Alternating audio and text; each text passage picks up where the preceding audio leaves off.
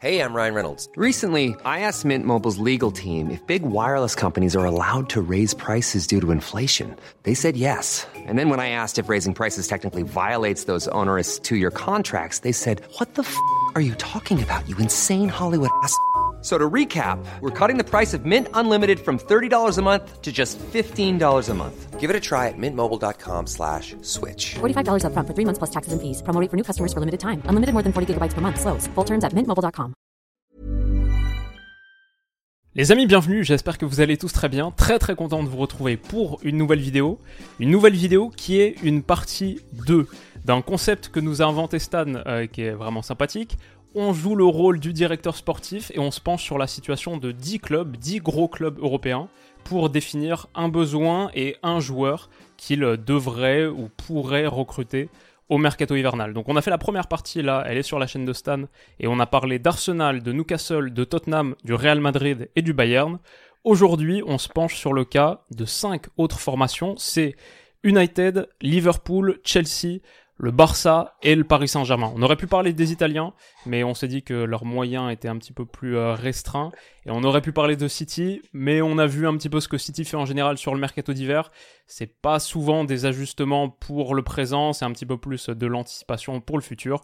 On va parler de ces cinq équipes-là et on espère que ça va vous plaire. Stan, déjà, est-ce que ça roule? Est-ce que tu as récupéré tes esprits depuis la dernière vidéo? Et euh, est-ce que ça va? Non, mais gars, tu étais en train de parler, j'étais en train de rigoler en fait, parce que le premier club que tu as dit, c'est Manchester United. ouais, ça va être compliqué pour eux. J'ai dit United. United. Mais United.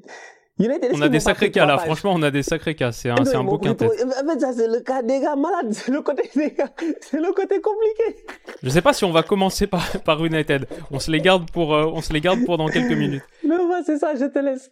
C'est ça, je te laisse choisir, je te laisse choisir. En tout cas, ça va, ça va, tranquille. On est en forme. Euh, ça fait plaisir d'être là, comme d'habitude. Donc, euh, voilà, euh, on est prêt, on est prêt à discuter un tout petit peu, de voir quels sont les recrues que les gars pourraient envisager pour le mercato. Je pense, je pense Chelsea, c'est pas mal parce que quelque part, mercato hivernal, depuis, euh, depuis l'hiver dernier, ça rime avec Chelsea. Ils ont, ils ont mmh. redonné euh, les lettres de noblesse au mercato d'hiver en faisant le mercato d'hiver le plus dépensier de l'histoire. Là, je suis sur la liste de ce qu'ils ont fait en janvier 2023. Euh, il y avait le prêt de Joao Félix déjà.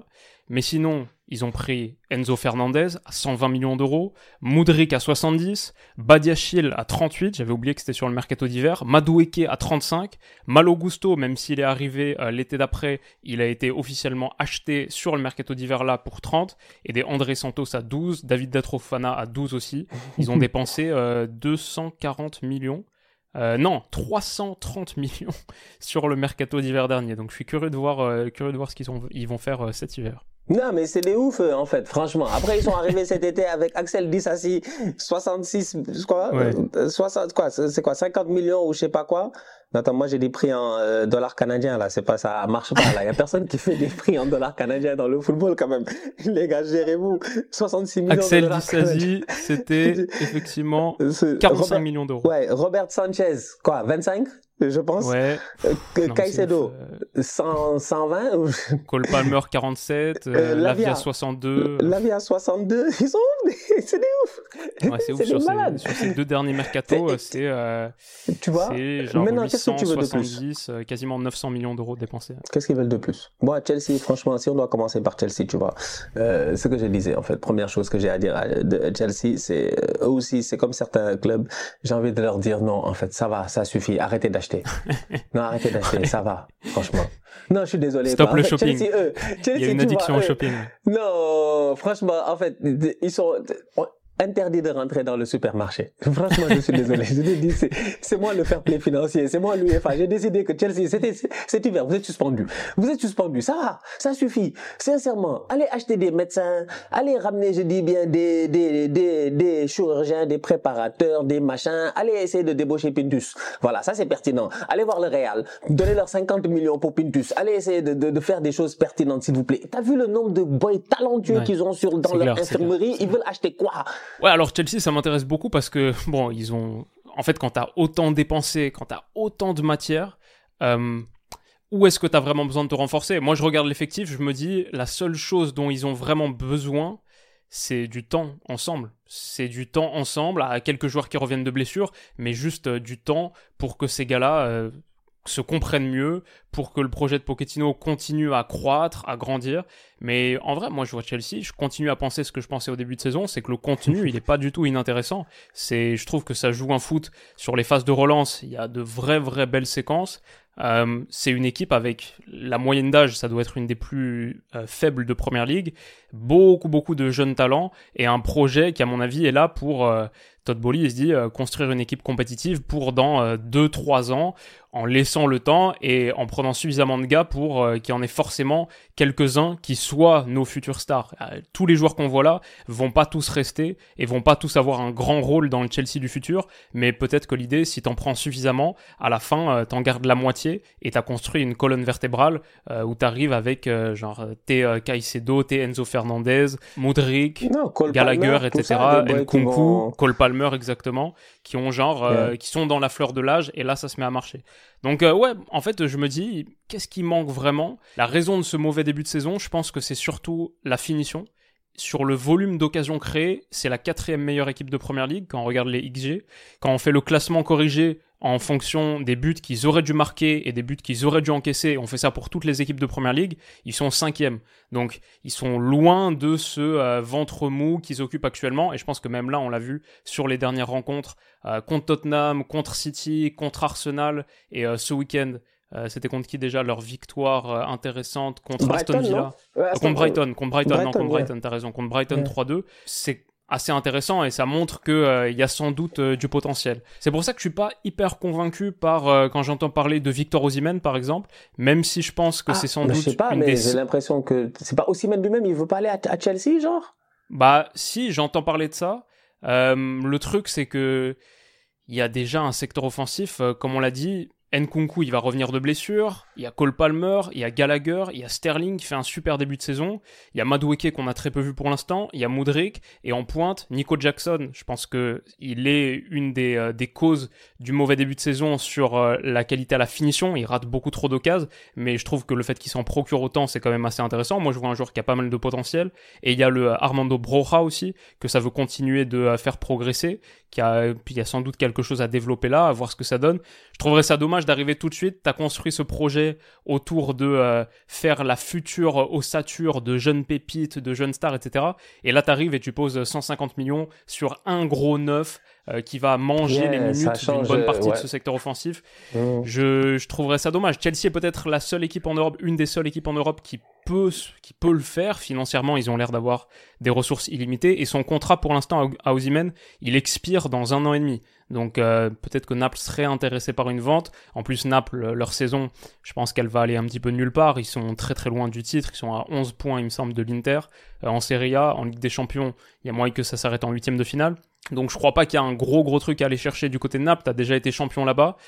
Euh, de Laurentiis a dit qu'apparemment une prolongation, genre dans une interview récente, il a dit qu'une prolongation serait pas si loin que ça, etc. Donc, donc à voir, mais bon, sur cette grosse rumeur Ozymen à Chelsea, moi je suis, je pense que Chelsea a plus, euh, a plus de récompenses à aller chercher de euh, juste donner plus de temps à la jeune ossature qu'ils ont bâtie. Donc, si je devais sortir une zone à renforcer, ce serait pas le secteur offensif et ce serait pas le milieu où je pense que pour un double pivot de 4-2-3-1, bah t'as Caicedo, Enzo en tant que titulaire et t'as Lavia ou Gochuku en backup. Bah, il y a sans doute euh, deux ou trois joueurs intéressants dans ces quatre-là. On va voir euh, ce que le, ce que le temps donnera. C'est peut-être plus euh, latéral droit s'il fallait absolument cibler un truc parce que Rhys James est tellement souvent blessé que j'ai un petit peu peur de son, de son avenir. Est-ce qu'il peut vraiment être ce capitaine de Chelsea euh, qui joue des saisons à 35-40 matchs sur tous les tableaux, etc. Ou est-ce qu'on va se retrouver avec une situation un peu euh, un peu hybride où en fait euh, Rhys James il joue plutôt une vingtaine de matchs par an et c'est Gusto qui complète et en vrai Chelsea trouve jamais sa solution là. C'est simplement par rapport au capital physique de Rhys James. Donc j'ai vu qu'ils ont mis Disasi latéral droit l'autre jour parce que Gusto par exemple il est blessé 2-3 semaines.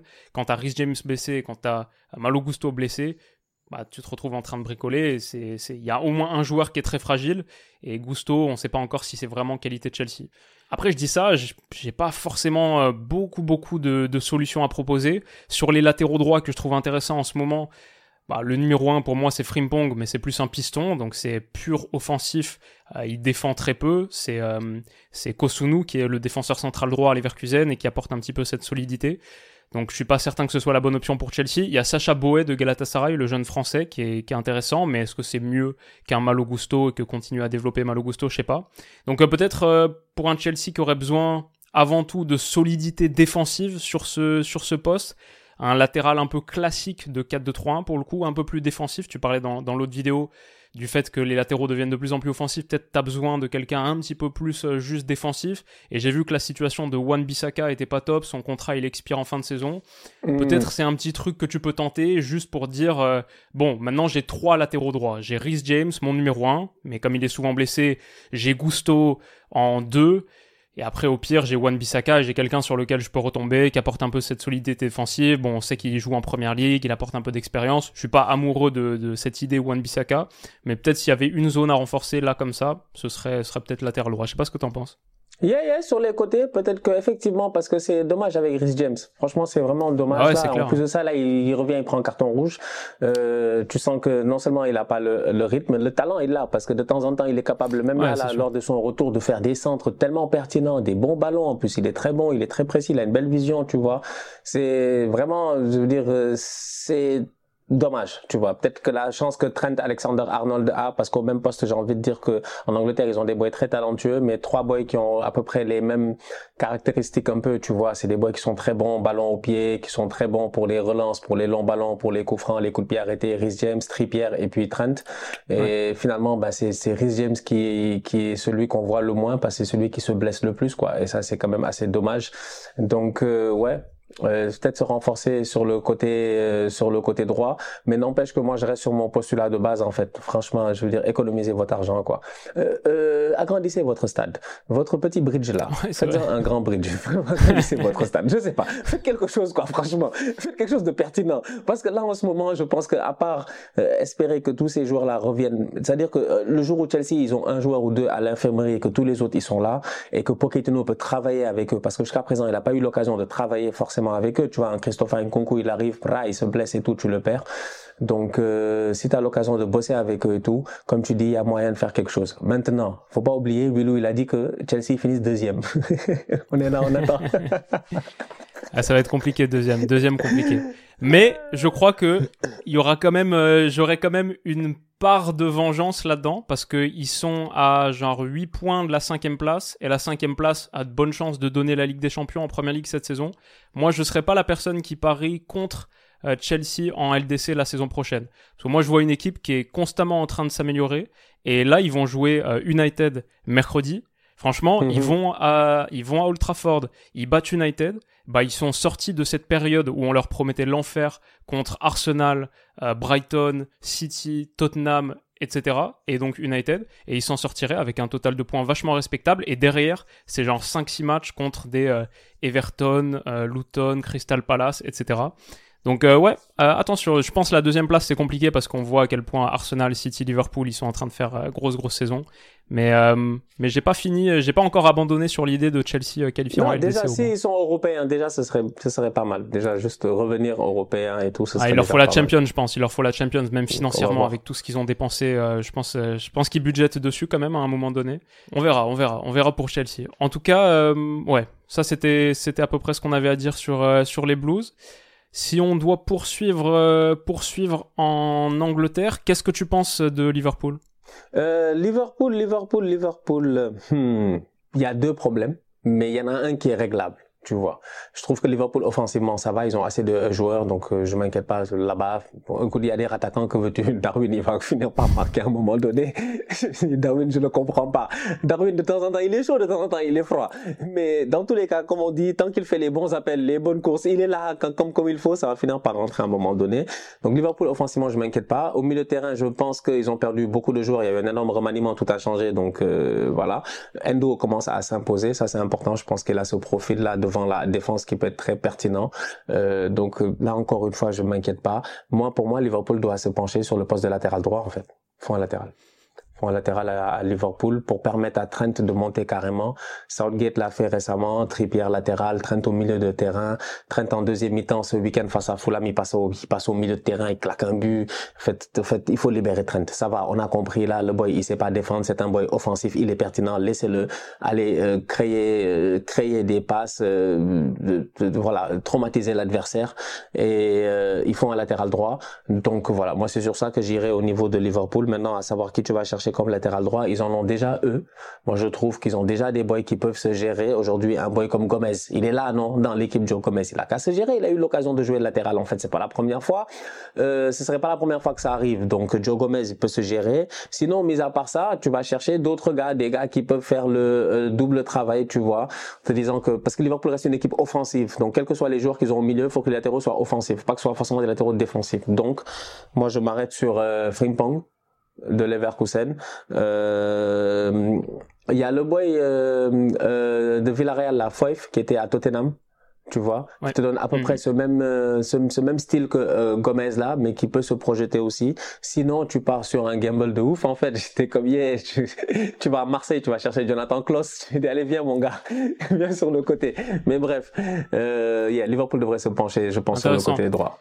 Mais c'est- c'est c'est vrai que c'est c'est la question de toute manière à Liverpool. Pour moi, c'est euh, est-ce qu'il faut un milieu central parce que c'était le gros truc de l'été dernier où tu perds Fabinho et Liverpool a essayé de prendre Caicedo, a essayé de prendre Lavia, s'est fait battre sur les deux. Ils étaient disposés à mettre à un moment euh, 100 millions sur Caicedo et juste euh, Chelsea a mis 120 et ils l'ont pas eu. Donc a priori, ça reste quand même une des, euh, une grosses grosses idées de ce Liverpool-là, c'est se renforcer au milieu de terrain. Bon, ils ont pris quand même euh, Gravenberg et Endo, euh, qui semblent plus des solutions d'appoint. Bon, on verra si c'est euh, si c'est des joueurs euh, calibre euh, Liverpool, PL, Champions, être un prétendant pour remporter la PL à nouveau ou ou retourner en finale de Ligue des Champions, etc. Bon, on verra. Mais est-ce que du coup tu prends ce milieu récupérateur, ce milieu central, ou alors est-ce que tu dis qu'avec la position de Trent Alexander-Arnold qui est plus haut, il faut un latéral droit? Et moi, je comprends ce, truc sur le papier. Après, quand je vois sur, sur les matchs, pour moi, Liverpool, bah, ça joue pas vraiment un 4-3-3, c'est plus un euh, 3-2-4-1 avec, euh, pour l'instant, L'idée c'est que McAllister là, il est en numéro 6 euh, sur le papier dans le parce que sur le papier c'est euh, le 4-3-3 mais avec ballon quand, quand Liverpool a le ballon, c'est euh, 3 plus 2 avec Alexander Arnold qui vient au milieu de terrain aux côtés de McAllister. Et après tu as les deux milieux euh, avancés qui sont euh, Zoboslai et l'autre milieu euh, avancé du 4-3-3 sur le papier, genre euh, parfois c'est Gravenberg, parfois c'est Curtis Jones euh, ou un autre, qui est du coup le deuxième milieu avancé. Et t'as ce milieu en boîte, McAllister Trent, Zoboslai, Curtis Jones ou Zoboslai, Gravenberg. Et du coup, quand tu dis que c'est ça en fait la manière dont joue Liverpool avec ballon, si on mettait Trent Alexander-Arnold ailleurs que dans la position où il est actuellement, bah ce serait où en fait? Tu vois, en fait, Alexander Arnold, pour moi, il est bien en tant que milieu reculé comme ça pour utiliser son jeu long, toutes les passes qu'il met par-dessus la défense, super intéressant. Mais je le mettrais pas en tant que milieu avancé, tu vois. Genre, je le mettrais pas à la même hauteur qu'un Zoboslai, par exemple. Pour moi, il est plus sur cette base du milieu de terrain. Et du coup, j'ai l'impression que là où il y a un ajustement à faire pour Liverpool, ce serait mettre McAllister plus haut. Parce que McAllister, normalement, c'est pas, il est pas censé être à la même hauteur qu'un euh, Trent Alexander-Arnold ou qu'un Fabinho d'antan, etc. Pour moi, il est censé être plus proche de la hauteur de Zoboslai. Et du coup, j'aurais Zoboslai et McAllister plus haut et Alexander-Arnold dans la même zone où il est actuellement. Et du coup, quelqu'un à la place de McAllister, à côté Ah, d'Alexander-Arnold. c'est là où Endo rentre en, en Ouais. compte un peu. C'est ça, mais j'ai pas l'impression qu'Endo c'est j'ai pas l'impression qu'Endo c'est un joueur euh, de qualité suffisante pour vraiment être euh, Non, c'est ton Tu dépannage en ce moment. C'est ton, C'est du ton, dépannage, euh, voilà. ouais, c'est, c'est, c'est sûr que c'est ton dépannage. Même en fin de mercato, quand tu vas le chercher, c'est, je pense que c'est ton option de dépannage Exactement. pas cher. Parce qu'à la base, lui, il voulait d'autres gars. hein.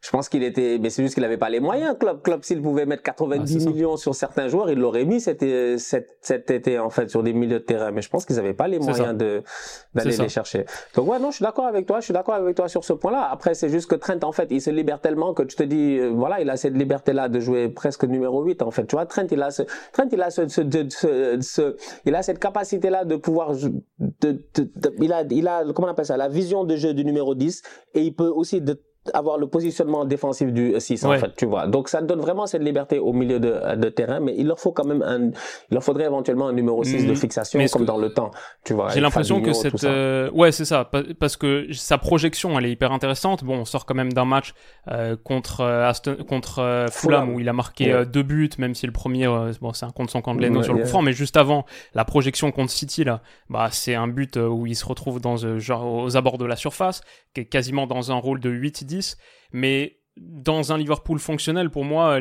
euh, Trent, c'est plus un 6-8 qu'un 8-10. C'est plus un milieu de la première ligne du milieu de terrain que de la deuxième ligne. Et du coup, ce que j'aimerais bien pour rendre ce Liverpool encore plus fonctionnel pour moi, ce serait mettre à ses côtés quelqu'un qui est un vrai récupérateur, parce que Alexander Arnold, c'est bien pour euh, les passes un peu à la Pirlo, euh, Regista, pour mettre les ballons par-dessus, etc. Par contre, quand il faut défendre, défendre en transition, c'est quand même pas le meilleur euh, défenseur du monde. Donc si je mettais un gars à côté, ce serait faire grimper McAllister, qui a plus des qualités un petit peu plus offensives, et faire mettre à ses côtés un vrai protecteur. Et dans une euh, dans la vidéo précédente, t'as parlé d'un gars, moi, euh, Joao Palinha, je pense que ça, ce serait pas mal. Palinha, Trent Alexander-Arnold sur cette première ligne du milieu de terrain et devant Zoboslai, McAllister. Et puis après, euh, t'as les autres ailiers qui sont euh, sur les côtés et t'as la pointe qui est un petit peu entre euh, ces deux, gars-là pour faire, pour faire la ligne de 5, quoi, le, le 3-2-4-1 ou le 3-2-5. Ça, je pense que ce serait pas mal. Et j'ai réfléchi à d'autres gars sur ces, sur ces rôles de milieu reculé. Qui sont les options actuellement? Il y a un Zubimendi, par exemple, qui pourrait être intéressant. Ou alors, euh, même si ça, je pense que c'est plus risqué et moins probable, c'est euh, Calvin Phillips. Le truc, c'est que c'est peut-être un peu trop proche de ce registre euh, mettre les ballons par-dessus la défense, qualité de pied, etc., que qu'Alexander Arnold. Un peu moins complémentaire. Puis en plus, quel est son niveau réel Calvin Phillips, il a un peu Non, disparu de la circulation depuis un moment. il- Il est à côté, là. Il a, il est à une heure, il faut rien. Il est à quelques kilomètres, ouais. il faut aller le chercher, il faut que, faut que quelqu'un aille le chercher en tout cas. Il prend un bus, il arrive à Anfield, il va rien foutre là-bas aussi. Ouais. Le Philips. Non, mais euh, effectivement, pour c'est pas facile de trouver un, un numéro. Parce que moi, j'allais dire à Paligna. Tu vois, c'est là où ça devient intéressant. Parce que dans la première partie, on en a parlé de Paligna à Arsenal. Tu me dis Paligna à, à Liverpool. Moi, j'arrive, je propose à Paligna un projet beaucoup plus intéressant. Quand même, franchement. Hein, Paligna nous joue la Ligue des Champions, quand même. non, mais je veux dire que chacun se gère. Je suis désolé pour les gars de Liverpool, quand même. Mais effectivement, Paligna va devenir un joueur euh, assez intéressant euh, durant ses, ses prochains mercato en première ligue parce qu'il est dans une équipe où en fait le boy il a le niveau pour jouer plus haut quoi en fait c'est aussi simple que cela tu vois euh, maintenant euh, à côté de Il Trent était très proche du Bayern euh, cet été. hein. en plus à côté de Trent ça peut se faire. Ça devient intéressant. Mais Trent Trent galère trop en fait sur les transitions. C'est il galère trop tu vois. Et ça s'est vu en première mi-temps face à Fulham tu vois. Le boy il va donner beaucoup devant mais dès qu'il y a dès qu'il y a switch de possession ça devient compliqué. Automatiquement les gars ils sont perdus. Donc ça donne souvent des joueurs des centraux hors de position. Des Matip sont hors de position. Van Dijk hors de position tu vois. Il y a tout un il y a, tout un jeu de transition défensive qui est assez compliqué avec Trent. Donc ouais, on va voir ce que ça va donner. Mais ouais moi Liverpool c'est ça que je voyais un tout petit peu côté droit et numéro 6 offensivement je pense qu'ils ont assez de joueurs euh, pour s'en sortir Ouais. euh, euh, cette année et euh, dans un monde parallèle je sais pas c'est qui la prochaine équipe je sais pas si c'est Paris mais j'allais dire moi je tu vois moi Paris ils finissent troisième de leur groupe ils vont en Europa League ils font Paris Liverpool en finale d'Europa League ce serait pas mal ça Ou Ouais, bien- ouais, carrément, ouais, ce serait, ouais, ce serait sympa en signe. voilà, ce serait un, peu, un, un bon petit délire. Voilà, c'était la, la petite parenthèse que j'avais envie de, de plugger. Toujours un petit, euh, un petit tacle euh, à l'intention du Paris Saint-Germain qui arrive bientôt. Je pense que, je pense qu'on va finir avec euh, Barça et PSG, mais d'abord concluons sur, bouclons sur les Anglais. La sixième équipe de Première Ligue qu'on qu'on voulait, euh, qu'on voulait évoquer après donc Arsenal, Newcastle et Tottenham dans la vidéo qu'on a faite sur la chaîne de Stan, c'est Manchester United donc. Et pour moi, United, le problème, il est à la fois très très compliqué et en même temps, il y a un truc qui se distingue quand même, c'est le secteur offensif, c'est un désastre. Euh, United, c'est la Ouais, douzième oui, attaque de. Première Ligue cette saison. Ils ont marqué 16 buts, 16 buts. C'est pareil que Nottingham Forest, c'est pareil que Bournemouth, c'est un de plus que Burnley, c'est trois buts de plus que Luton. United a marqué cette saison trois buts de plus que Luton. Et s'il y a- c'est problématique parce que cette saison en Première Ligue, le haut du tableau, ça score. Il y a cinq équipes qui sont à 30 buts ou plus. United est à 16. Et c'est même pas que un problème de finition, c'est aussi un problème de création. Ils ont le 13e total de XG. C'est pas juste qu'ils croquent euh, derrière et que comme euh, comme Chelsea, ils ont du mal à convertir euh, le gros volume d'occasions qu'ils génèrent et tout. Non, United c'est United c'est triste, il se passe pas grand-chose. Donc bon, écoute, Manchester United, comme tu que je te dise en fait, tu vois, euh, déjà à la base, euh, moi dans mes notes United, quand j'ai mis United, je me suis dit, tu vois, euh, United Au mercato, c'est le club qu'il faut vendre. Ils ne doivent pas acheter eux, on doit Ouais. vendre le club. C'est aussi simple que ça. En fait, au United, il n'y a que ça à faire. En fait, eux, c'est mercato inversé. C'est mercato inversé. Les gens achètent des euh, joueurs. Eux, il y a quelqu'un qui doit venir acheter le club. Franchement. En fait, c'est-à-dire que nous-mêmes de l'extérieur, en fait, on les regarde ces temps-ci, ça fait pitié. Mais le théâtre des rêves. Le théâtre des rêves, c'est un théâtre d'autocar. Franchement, il y a absolument plus rien à dire là-bas. C'est-à-dire que tous les soirs, il y a théâtre, tous les soirs, la salle, elle est vide. Tous les soirs, les gens, ils jettent des tomates. C'est incroyable. c'est c'est pas, c'est pas, c'est quand même, franchement, c'est Manchester United, s'il vous plaît. C'est le club de Sir Alex Ferguson. C'est un club qui gagne une première ligue tous les deux ou trois ans. C'est ce genre de domination-là, en fait. Tu vois, c'est une domination normalement même européenne. C'est un club qui en Europe, ça fait ça fait des quarts de finale, des finales de Ligue des Champions sans aucun. Ça dit que ça. C'est c'est un club important en fait. Mais là, ce qu'ils font en ce moment, c'est terrible. Ils sont nuls sur tous les plans. Donc je suis désolé. Lors de ce mercato aussi, première chose à faire déjà, c'est d'aller acheter un coach. Non mais franchement, je suis désolé. Ils ont besoin d'un coach. C'est-à-dire que même les, en fait, quel joueur tu vas ramener à United en te disant que ça va aller mieux? Franchement, en sachant que l'institution ne va pas bien, le coach ne va pas bien. Mais United, le mercato ne règle pas leurs problèmes. Franchement, moi Ah, j'ai bah, beaucoup sûr. réfléchi à l'affaire et je me suis dit que je vois pas de solution à Manchester United. En fait, je ne sais pas, c'est quoi que tu vas ramener de, tu vas ramener quoi? On a ramené Mason Mount. Moi, je pensais que Mason Mount à un moment donné, il allait jouer, mais on est en décembre là, bientôt Noël. Mason Mount, il est où? Il a rien amené, ouais, c'est catastrophique. on l'a même pas vu. C'est abusé, franchement. Ojlund, il est pertinent en Ligue des Champions, heureusement. Mais là, en championnat, le pauvre, il voit pas le but. Ouais, C'est toujours pas de but en première ligue pour les lui. hein. autres, ils, les autres, ils sont là, en fait. Ils sont là, mais tu, tu, tu, tu vas acheter quoi ou qui si tu as Martial? Il est là. Il est là. il nous fatigue, lui, en fait. Des gars, ils sont là depuis des années, des années, des années. De- tu regardes sur 8 ans, tu as une bonne saison. Quand même, franchement, c'est quel genre de rendement, ça? Ça, ça, ça veut dire que tu as à l'école, tu as redoublé chaque année. Parce que tu ne peux pas du CP, C, C1, C2, CM1, CM2, machin, etc., je sais pas quoi, 6e, 5e, 4e, 3e. Ça veut dire que sur 8 ans de, 8 ans, tu as jamais la moyenne. Donc, tu passes jamais en classe supérieure. Donc, tu es un tocard, tu es un nulard. Il faut trop de faut choses tout- pour Il construire faut un tout blow up, ouais. Il faut vraiment repartir Voilà. de zéro. Donc, bon, et c'est dingue parce que pourtant, euh, l'année dernière, euh, il y avait un moment où, à la fin de la saison dernière, ça finit pas trop mal, ça se qualifie en Ligue des Champions, ça remporte un titre, et peut-être que le club va être vendu pendant l'été, donc euh, plein de moyens financiers débloqués. Il y avait un moment, fin de saison dernière, où euh, l'avenir, il semblait, il semblait pas si, euh, pas si sombre Il y avait de pour, pour l'euphorie un peu. Il y avait de l'euphorie, Ouais. on y croyait, on y ça, croyait. ça a vraiment, euh, ça a vraiment très très mal tourné. Bon, déjà, Ineos va rentrer au capital et va prendre 25%, devenir actionnaire minoritaire. Apparemment, ça c'est euh, très très proche de se faire, donc euh, peut-être que ça va changer un petit, commencer à changer un petit peu les choses sur euh, sur même euh, la direction sportive, etc. Euh, mais sinon, ouais, c'est vrai qu'il y a, beaucoup de beaucoup de problèmes. Euh, T'as toujours un Anthony à 100 millions d'euros qui est très très loin de de rendre euh, ce qu'il a coûté. Et il y a cette situation autour d'Eric Tanag qui, il y a pas longtemps, était élu manager du mois, entraîneur du mois de, de février, il me semble, le mois où ça gagne la Carabao Cup. Et on commençait à voir des choses pas inintéressantes, mais ça a jamais totalement pris. Et peut-être que ce mercato hivernal, disons que moi je me souviens. En fait, je sais pas, ça il faudrait presque faire une vidéo entière dessus, mais c'est Bruno Fernandez.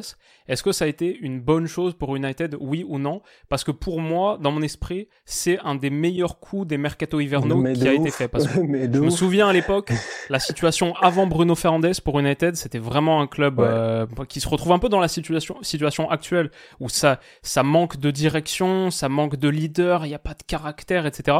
Et Bruno Fernandes, il était arrivé et le gars, il arrive euh, comme ça du Sporting et en, trois jours, c'est devenu son club. T'as l'impression qu'il secoue tout le monde. Il arrive avec son tempérament, sa personnalité très très forte, leader né, euh, presque un peu volcanique et puis énormément de qualité dans le dernier tiers ce qui avait euh, vraiment vraiment commencé à faire basculer les choses et pour United je regrette qu'ils aient pas su euh, suffisamment capitaliser sur ce qui était pour, l'un- pour euh, un des meilleurs coups qui a été fait à l'époque. quoi. Et six mois plus tard, euh, il y a Cristiano qui arrive, je pense. Peut-être l'été d'après. En tout cas, Bruno a fait un Ouais, an ou six mois. 2021. Il, signe en 2021. 2021, Cristiano. Yeah, Bruno a fait, Bruno était chaud, ouais. Bruno était très chaud. Il était tout seul, c'était le patron de cette équipe. Après, bon, il y a un autre patron qui est arrivé, et puis tout ça, et puis après, ça a été compliqué. Je pense que c'était les années avec Solskjaer, non, je pense, et tout ça. Ouais. Pourtant, ils ont fini deuxième en plus. C'est ça qui est paradoxal avec eux. Finissent Ouais, deuxième. Mourinho a fini deuxième, Solskjaer a fini deuxième. En fait, à chaque fois, tu, ils, ils arrivent pas loin. Tu te dis, c'est des saisons où, là, je dis qu'il y a du talent. En fait, c'est des boys là, c'est des fainéants. La vérité, c'est que c'est des fainéants, en fait. Ça, ça, c'est qu'il faut, à un moment donné, il faut dire les choses à question. C'est que les boys là, ils sont forts, mais ils sont fainéants. Moi, je peux pas accepter ça, quoi. Tu vois, moi, un boy comme Martial, ça me fait mal, quoi. Parce que le boy, c'est pas parce qu'on le critique comme ça. C'est parce que, en fait, le boy, intrinsèquement parlant, il est fort. Il sait jouer au, au football. Mais c'est qu'à un moment donné, si tu n'es pas genre, si, si tu peux, tu n'as pas cette capacité de dépassement de soi, mais tu peux pas être performant au haut niveau. Rashford, c'est la même chose. En fait, ils ont trop de talent, parce que c'est pas normal que c'est des mêmes cas. Il y a trois, quatre mois, ils étaient forts. Et là, maintenant, ils sont nuls. Euh, quand même, franchement, faut pas nous prendre nous pour des idiots, sincèrement. Donc, s'ils n'ont plus envie, ils n'ont qu'à le, le- le dire. Mais cette équipe-là, tu l'as dit, en fait, Bruno est arrivé, euh, ça a ramené un électrochoc. Ils ont besoin d'électrochoc constamment, ils ont besoin d'électrochoc. Mais Mhm. quand est-ce que leur cœur va se mettre à battre normalement? On peut pas vivre sur des électrodes, franchement. Dis, se Ouais, promet c'est clair, c'est avec le défibrillateur. J'en ai marre. Ouais, j'en passe à la prochaine équipe. Mais bon, du coup, tout ça, ça nous avance pas trop. Il faut quand même, euh, il faut quand même recruter, recruter quelqu'un pour eux. Et on est d'accord qu'il y a, aucun joueur qui va, qui va régler tous les problèmes. Je Ils peux leur prêter ils- El Nini s'ils trop. veulent. Je peux leur prêter El Nini, tu vois. J'ai des gars à prêter. Je peux leur prêter Mohamed El Nini. J'ai des gars à prêter. S'ils veulent au milieu de terrain, là. Double pivot, Amrabat, El Nini, McTominay, machin, veulent. Mais Même Amrabat, il a très peu joué. hein. non, c'est difficile. Compliqué. C'est difficile. Compliqué, compliqué. Ah, Le gars que moi j'ai que j'ai retenu, c'est parce que j'ai vu qu'il a passé un, un appel à l'aide et euh, il veut absolument, absolument être transféré. Il l'a dit, je veux être transféré maintenant et, euh, et c'est sûr qu'il va l'être, je pense, parce que quand tu le demandes aussi clairement, en sachant que pour lui, vu là où il joue, sa saison a pris fin, elle s'arrête là. Euh, donc c'est Thiago Almada d'Atlanta United qui avait été recruté par Atlanta et c'était euh, depuis le Vélez Sarsfield et c'était le transfert le plus cher, l'acquisition la plus chère de l'histoire de la MLS. Là, il va être vendu euh, cet hiver parce que c'est la fin de saison de MLS, la finale euh, de MLS et genre la finale des playoffs c'est genre dans 2-3 jours il me semble. Week-end, Columbus contre euh, Yeah. LA. Et, euh, et du coup, Thiago Almada va partir. Cette saison en MLS, il a fait une saison à 11 buts, 16 passes décisives en euh, 31 matchs de MLS. C'est un milieu de terrain offensif, très créatif, 1m71, petit gabarit. Il avait été sélectionné, même si on l'a très peu vu, voire pas vu, euh, avec l'Argentine à la, à la dernière Mais, Coupe du Monde. On l'a vu un peu. euh, bah, Excuse-moi de te couper, les gars qui ont eu l'occasion de voir euh, les matchs de Messi. Donc il y a eu euh, Atlanta Miami et il avait Ouais. fait un bon match d'ailleurs en passant. Grosse force de grosse, grosse frappe de balle, coup franc, machin, tout ça là. C'est un Mhm. boy. Il a ouais, Ouais, il est pas mal. Donc, Mm. euh, donc ouais, en gros, je vois une équipe, euh, je vois une équipe de Manchester United qui manque d'énormément de choses, mais notamment de créativité et d'étincelles et juste de production offensive, encore plus que la finition. Et je pense que t'as acheté Hoylund. Le but, c'est pas de partir sur euh, acheter un autre numéro 9 C'est pas trop ça le Mhm. problème. Pour fait. moi, c'est que t'es seulement le 13e total d'expected goals créé, la 13e production offensive de Première Ligue. Il faut, il faut plus de choses. Et peut-être que dans un monde où tu réussis à mettre Bruno Fernandes à côté de Thiago Almada et désormais t'as un petit peu plus euh, de créativité dans le dernier tiers et de toute manière lui veut partir. Il a dit je veux la Première Ligue ou la Liga. En tout cas, ça va être, euh, ça va être un coup qui va se faire. Peut-être qu'ils peuvent se positionner sur lui. Ma deuxième option, c'est en remplaçant un peu un super sub de Hoylund, c'est le Serou Girassi qui a une, euh, une clause à 17,5 millions d'euros. Il faut, il faut le placer quelque part parce que c'est sûr, c'est quasiment sûr pour moi qu'il va partir aussi avec sa clause qui est euh, activable que cet hiver de 17,5 millions d'euros. Mais pour moi, l'idée c'est pour United, euh, t'as pris Hoylund. Pour l'instant, il n'y a pas de but en première ligue, mais on voit qu'il y a quand même des compétences. Donc euh, pour moi, il faut continuer à lui faire confiance et, et mieux l'entourer euh, parce que là, euh, ce qu'il y a actuellement, ça marche pas. Donc euh, ouais, je partirai sur sur Thiago Almada. Peut-être on peut passer à un autre cas euh, qui est quasiment aussi joyeux, c'est euh, c'est le Barça. Euh, le Barça, mec, je sais pas ce qu'ils peuvent faire sur ce mercato d'hiver. Et, euh, et j'ai l'impression qu'on fait une vidéo Ouais, sur euh, je- la recrue pour chaque club et on dit toujours, euh, bah on sait pas, parce que le Barça, je pense qu'ils vont rien faire. Je pense Ouais, que le Barça gars, va rien faire. euh, euh, Willow, pardon, ils sont en train de vendre des chaises du Camp Nou et Voilà, des briques du, euh, du Camp Nou. C'est pas comme s'ils vont acheter. Bon, j'ai j'ai vu que euh, j'ai vu que ça, ça réfléchissait à remplacer Gavi si la vente de Barça Studios se concrétisait. Donc ils, ils sont en train de vendre des parties du club à, à gauche à droite pour pouvoir potentiellement remplacer euh, un de leurs meilleurs joueurs qui s'est fait les croiser. C'est ça, c'est la situation actuelle Non, du Barça, Barça, qui on le sait financièrement, euh, voilà. Non, je les adore. c'est- mes préférés. Eux, franchement, tu vois, eux, tu vois, eux dans la bande, eux dans la bande, c'est le pote, il est au chômage, il est dans la reste, c'est le mieux habillé. En vrai, eux, ce qu'on leur conseille, c'est pas de faire un achat, c'est de faire une vente, genre un Rafinha par exemple, pour avoir suffisamment de, munitions pour garder Félix et Cancelo l'été prochain. C'est ça le gros truc en fait. Il faut arriver à ce mercato estival avec suffisamment de cartouches pour pouvoir garder des gars qui sont là vraiment vraiment en train de te faire du bien. En plus, il y a Vitor Roque qui arrive aussi. Euh, qui va arriver dès ce, dès ce mercato-là et il va, devenir- heureusement. il va jouer enfin euh, ses premiers matchs. Yeah, Donc, euh, donc ça c'est cool, cool. J'ai hâte de voir, hein, 40 millions et quelques Ouais, quand ouais. même, je pense. Donc, euh, bon, on a Ouais, je crois que c'était 30 plus 30. 30, genre 30, 30 ok. plus 30 Ah potentiels de bonus, à voir s'ils sont tous euh, débloquables ou euh, débloqués. Dans tous les cas, ils ont besoin d'une option. Tu vois, la dernière fois, le petit Marc Guyot, là, il est rentré, et hop, là, il y a eu de l'espoir. Tu vois, tu sens qu'en ce moment, ils ont besoin d'un jeune. Tu vois, les- ceux qui n'ont pas eu en dessous Fati, ils l'ont eu dans des milieux de terrain, ils cherchent encore ce, ce leader, ce, ce futur leader offensif au Barça, j'ai envie de dire, tu vois. En ce moment, il y a Jao Félix qui est arrivé, mais lui, c'est un, c'est pas, euh, c'est un, c'est un tonton, Jao Félix, comme ça fait longtemps qu'il est là, donc c'est pas, c'est pas aujourd'hui que, voilà, c'est pas une future pépite. Euh, par contre, un Roquet qui arrive, ça peut amener quelque chose d'assez intéressant. Peut-être, je dirais pas mettre la concurrence à Lewandowski, mais peut-être amener Lewandowski à se réveiller un tout petit peu et retrouver un, un, un, un, meilleur niveau. Mais hier, au Barça, c'est compliqué, mon gars. Franchement, c'est, voilà, c'est, c'est vrai. Moi, je trouve que c'est des guerriers. Moi, je trouve franchement que c'est des gars courageux. Le Real, ils ont les moyens. Cependant, ils sont pas prêts à énormément dépenser en ce moment. Donc, ils vont faire un mercato d'hiver, comme on a dit dans l'autre vidéo, qui va sûrement être beaucoup plus sobre ou sinon, il y en aura pas du tout.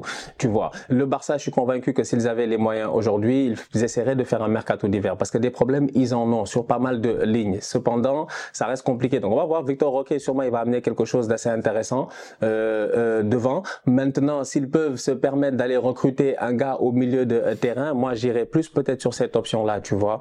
Moi, j'irais sur une option, euh, parce que je me dis, c'est une équipe qui va en Ligue des Champions. Encore une fois, dans l'optique de la Ligue des Champions, c'est d'essayer d'aller le plus loin possible, d'essayer d'aller pousser le plus loin possible et d'être solide. Je te dis que devant, offensivement parlant, dans tous les cas de figure, t'as, t'as ton Jao Félix encore pour six mois, t'as ton qui a l'air d'être re- de retour, en plus qui a l'air, voilà, il est, tu sais, la dernière fois, il a fait un bon match, il court, il vif, tout, c'est juste qu'en Ouais. termes de finition, c'est compliqué.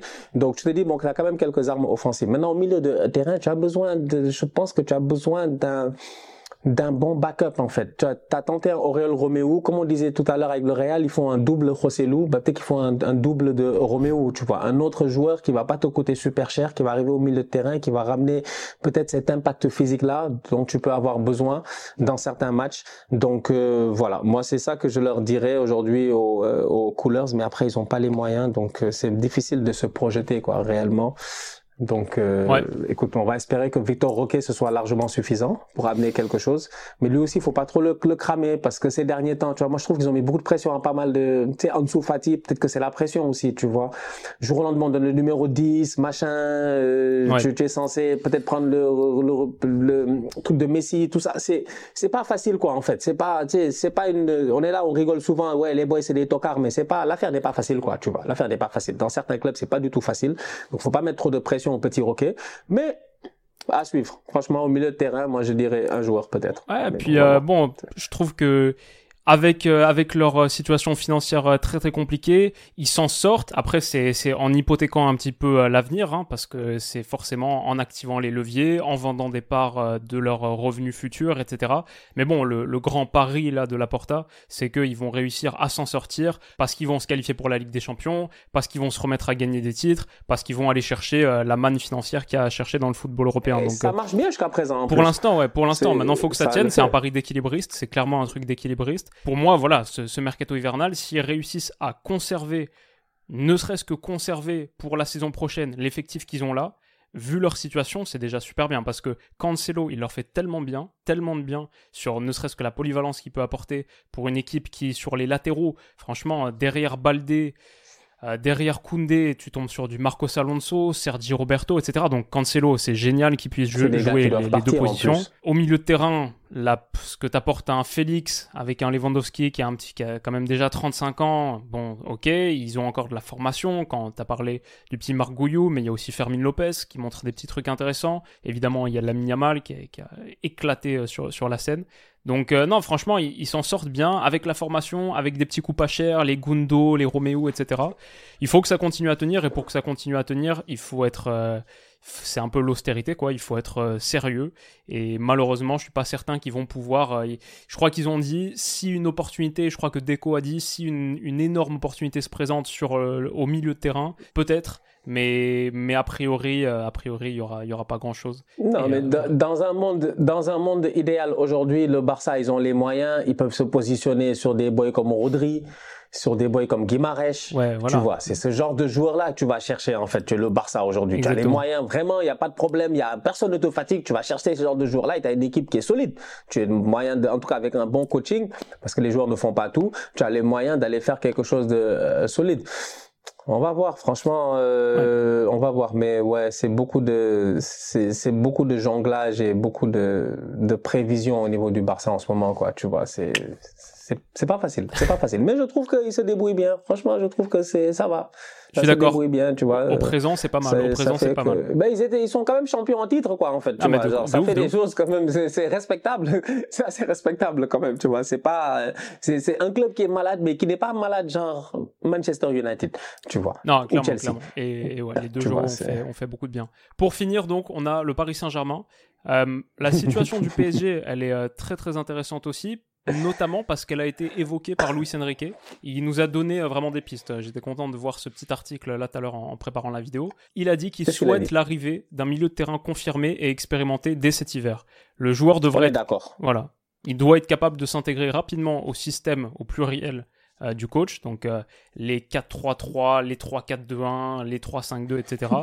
et il doit apporter de l'expérience en Ligue des Champions. Donc ça, c'est le profil qui est ciblé. Milieu de terrain avec de l'expérience confirmée et assez euh, modulable tactique. J'étais d'accord avec ça parce que la priorité du PSG, c'est clairement le milieu. On a une équipe qui a fait de très très gros renforts offensifs au mercato estival avec Colomwani, Barcola, Dembélé, Gonzalo Ramos, etc. Et défensif, Skriniar, Lucas Hernandez, quelques autres. Donc ça, on peut dire que ces deux parties, ça pourrait toujours être mieux, ça pourrait être mieux, mais il y a des, investissements qui ont été faits. Au milieu de terrain, Ugarte a été pris, Warren Zaire Emery est sorti et euh, a totalement percé.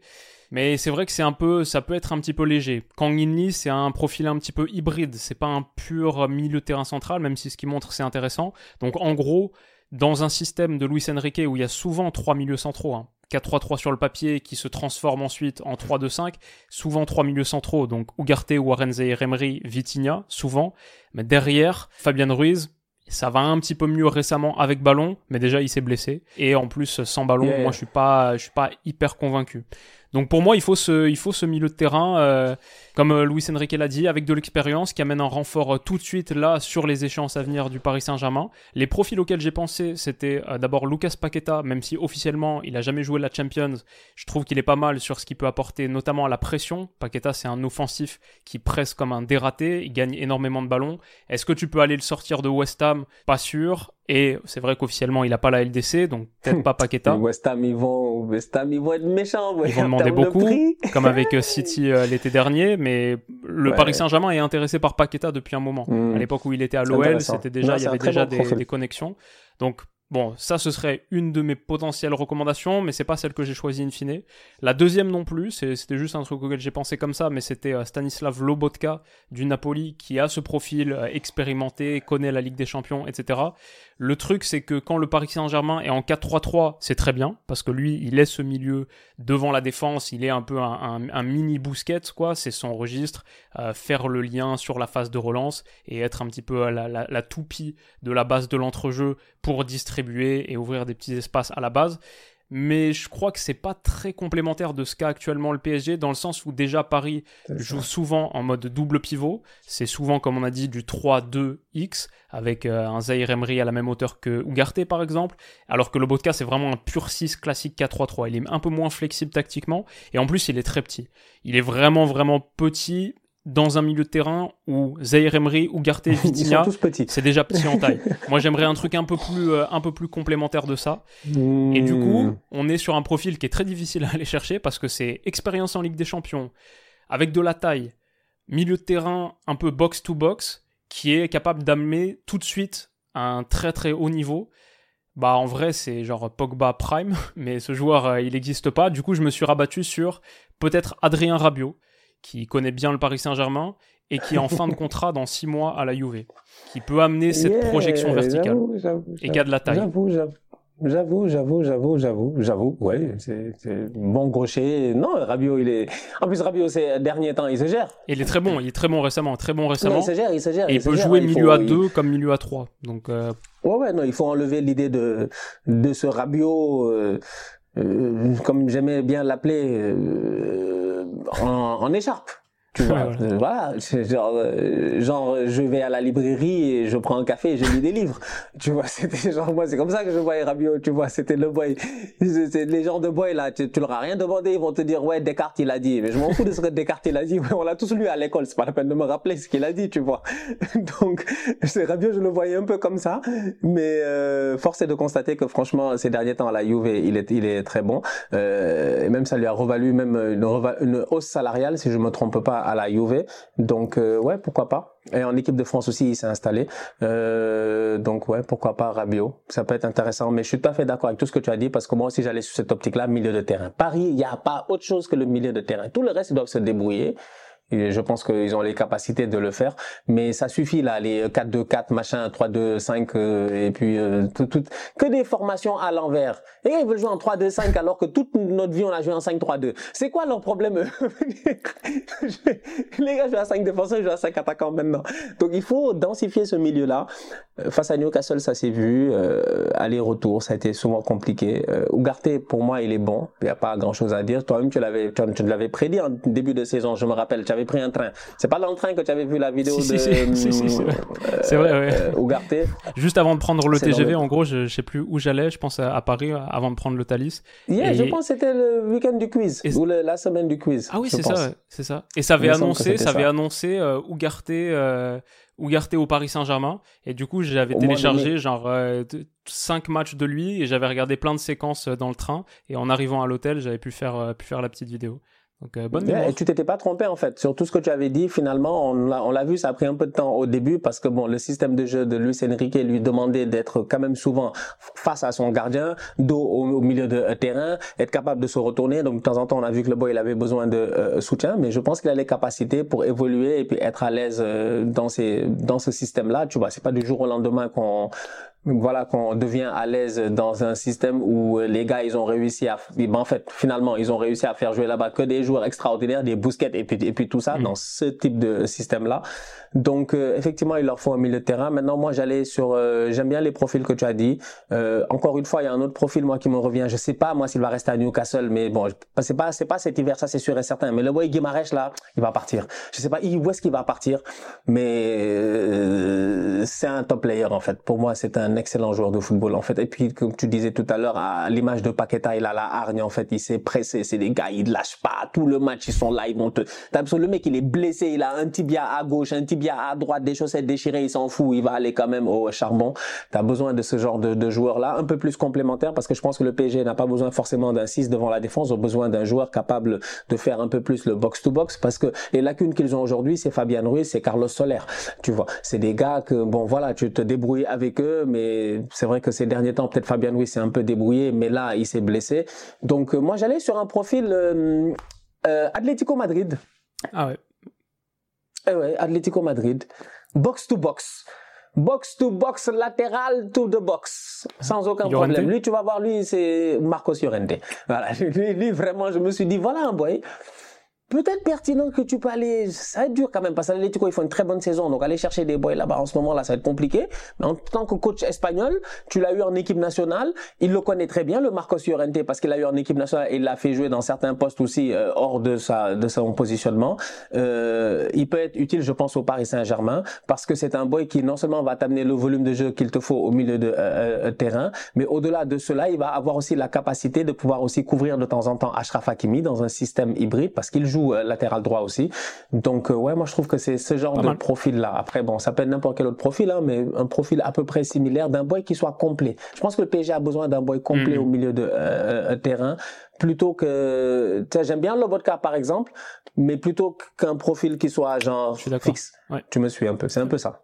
C'est comme ça que je vois à Paris. Sinon à part ça il faut que les gars ils se gèrent devant. C'est tout. C'est vraiment Colomwani Gonzalo Ramos Dembélé Barcola Lee Kang-in. En fait ils ont eu trop d'options offensives. Il est temps que quand même que ces options là deviennent. Et oui évidemment le chef des bandits En fait, lui, c'est parce qu'on n'ose pas en parler. Lui, on sait jamais. Lui, si tu en parles même, peut-être qu'ils vont couper notre chaîne YouTube. Tu es malade, toi? Mais d'ailleurs, il y a un moment où il faut qu'on commence à parler de Kylian Mbappé et qu'il est toujours pas prolongé. Genre, euh, moi, ah. ça me fait toujours rire quand même. C'est à un moment, c'était, euh, on en parlait tous les jours pendant un moment au dernier mercato estival et tout. Et là, il a toujours pas prolongé. On arrive dans un mois, c'est le début du mercato hivernal et il peut signer où il veut. Donc, euh, donc euh, bon, je... non, mais il va pas signer parce que euh, vu qu'il est euh, vu qu'il est en mode communication, machin, tout ça, il va pas signer. C'est très bien que Mbappé ne va pas signer n'importe. En fait, il va pas signer en janvier, février, mars. Il va attendre jusqu'à après l'Euro. C'est lui, c'est ce genre de boy là en fait. Et comme par hasard, ça tombe année d'Euro, il va nous faire durer tout le suspense. Maintenant, comme c'est Mbappé, personne va rien dire, tu vois. Moi, je m'attendais à ce que peut-être les Deschamps, tout ça, les gars lui mettent un coup de pression en disant, bon, écoute, tu te décides avant de venir à l'Euro, tout ça, mais ça hmm, m'étonnerait, tu vois. je, des fois, ils font ça. Ils te disent, ouais, prends ta décision avant de venir pour rester concentré, tout ça. Donc, c'est un Mbappé qui choisit ses conférences de presse. La dernière fois avec l'équipe de France. C'est un bandit. Il vient en conf de presse, on lui pose des, euh, des, questions. Il est comme si vous voulez que je réponde sur des questions sur le PSG. Venez, je sais plus c'est quoi leur euh, centre là, euh, Oredou ou Candeloge, machin. Venez là-bas et vous allez me les poser. Après, il, il, fait un sourire et il dit si je, si je viens en conférence de presse. Parce qu'il sait qu'il viendra pas en conférence de presse, en fait, tu vois. Là, c'est parce qu'il est capitaine. en équipe de France, il n'avait pas le choix. Fallait au moins qu'il en fasse une. Donc, il a échappé. Donc pour moi, il va jouer un jeu de, j'ai envie de dire, de poker jusqu'à la fin. Maintenant, de savoir est-ce qu'il va partir là, franchement, franchement, ma, ma réflexion me pousse en me disant que Mbappé au Real, moi, je trouve de moins en moins la pertinence. Moi, je pense que le Real, en fait, le football va très vite, ça évolue très vite. C'est pas que Mbappé n'est pas un joueur pour le Real, loin de là, qui n'a pas le talent pour le Real, loin de là. Mais c'est une question de profil, d'évolution d'équipe, de voir comment l'équipe, elle va évoluer, les différents profils qu'ils ont aujourd'hui, où est-ce qu'ils s'en vont, le Real et tout. Je me dis non, franchement, ils n'ont peut-être pas besoin. Ils ont Hendrik qui s'en vient, ils ont des boys de, ce genre-là, donc ils n'ont peut-être pas besoin mm-hmm. forcément de cela. Donc, est-ce qu'il va rester à Paris? Ça aussi, on va voir. Mais lui, c'est une grosse question mercato en fait. Effectivement, mm. là en ce moment au niveau de Paris, on doit parler sur la prolongation de Kylian en fait. C'est ça l'enjeu. C'est la prolongation de Kylian. Pour une prochaine vidéo, je crois. Ouais, il y a, y, a, y a, de quoi en faire toute une vidéo, sincèrement. Et eh ben écoutez les amis, ça conclut ce petit, euh, ce petit récap, euh, ce jeu du directeur sportif sur ces cinq clubs. Dites-nous qui vous recruteriez si vous étiez euh, à la tête. Nous, on a eu... ouais. Quand même, tu peux pas échapper. tu peux pas échapper. Alors, monsieur le... Monsieur... Apparemment... En fait, c'est que ton président, là, il dit que des conneries. L'autre. Euh, Est-ce que tu vas me parler de Taylor euh, Swift ou pas Textor Raptor là, je sais pas c'est quoi son problème? Il a dit que Juninho va travailler en remote. Il a cru qu'on est encore en mode Covid lui, que Juninho va travailler de la maison pour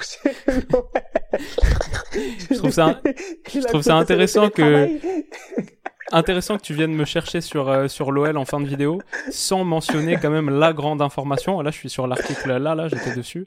En cas de barrage Ligue 1 Ligue 2, Lyon ne jouerait pas au Groupama Stadium, réservé pour Taylor Swift. Ça, c'est l'arrogance. En fait, vous étiez tellement convaincu que vous alliez faire une saison normale. Bah oui. Vous alliez aller en Ligue des Champions. On avait budgété sur le fait de ne pas jouer le barrage, euh, le barrage de maintien. Voilà. Mais ça se trouve, on ne jouera pas parce qu'on sera juste 17e ou 18e. Le barrage de maintien, il faut être 16e quand même. il faut être 16e, j'avoue que même, même là encore, c'est un stretch en ce moment. En tout cas, bon, écoute, euh, bon courage. je ne sais pas qu'est-ce que vous allez faire durant votre mercato.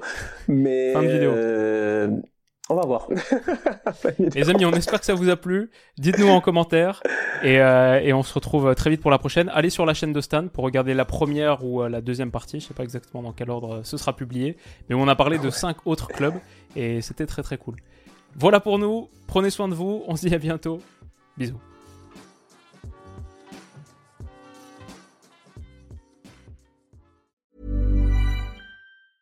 Hi, I'm Daniel, founder of Pretty Litter. Did you know cats tend to hide symptoms of sickness and pain? I learned this the hard way after losing my cat, Gingy. So I created Pretty Litter, a health monitoring litter that helps detect early signs of illness by changing colors, saving you money and potentially your cat's life. Pretty Litter is veterinarian developed, and it's the easiest way to keep tabs on your fur baby's health right at home. Go to prettylitter.com and use code ACAST for 20% off your first order and a free cat toy. Terms and conditions apply. See site for details.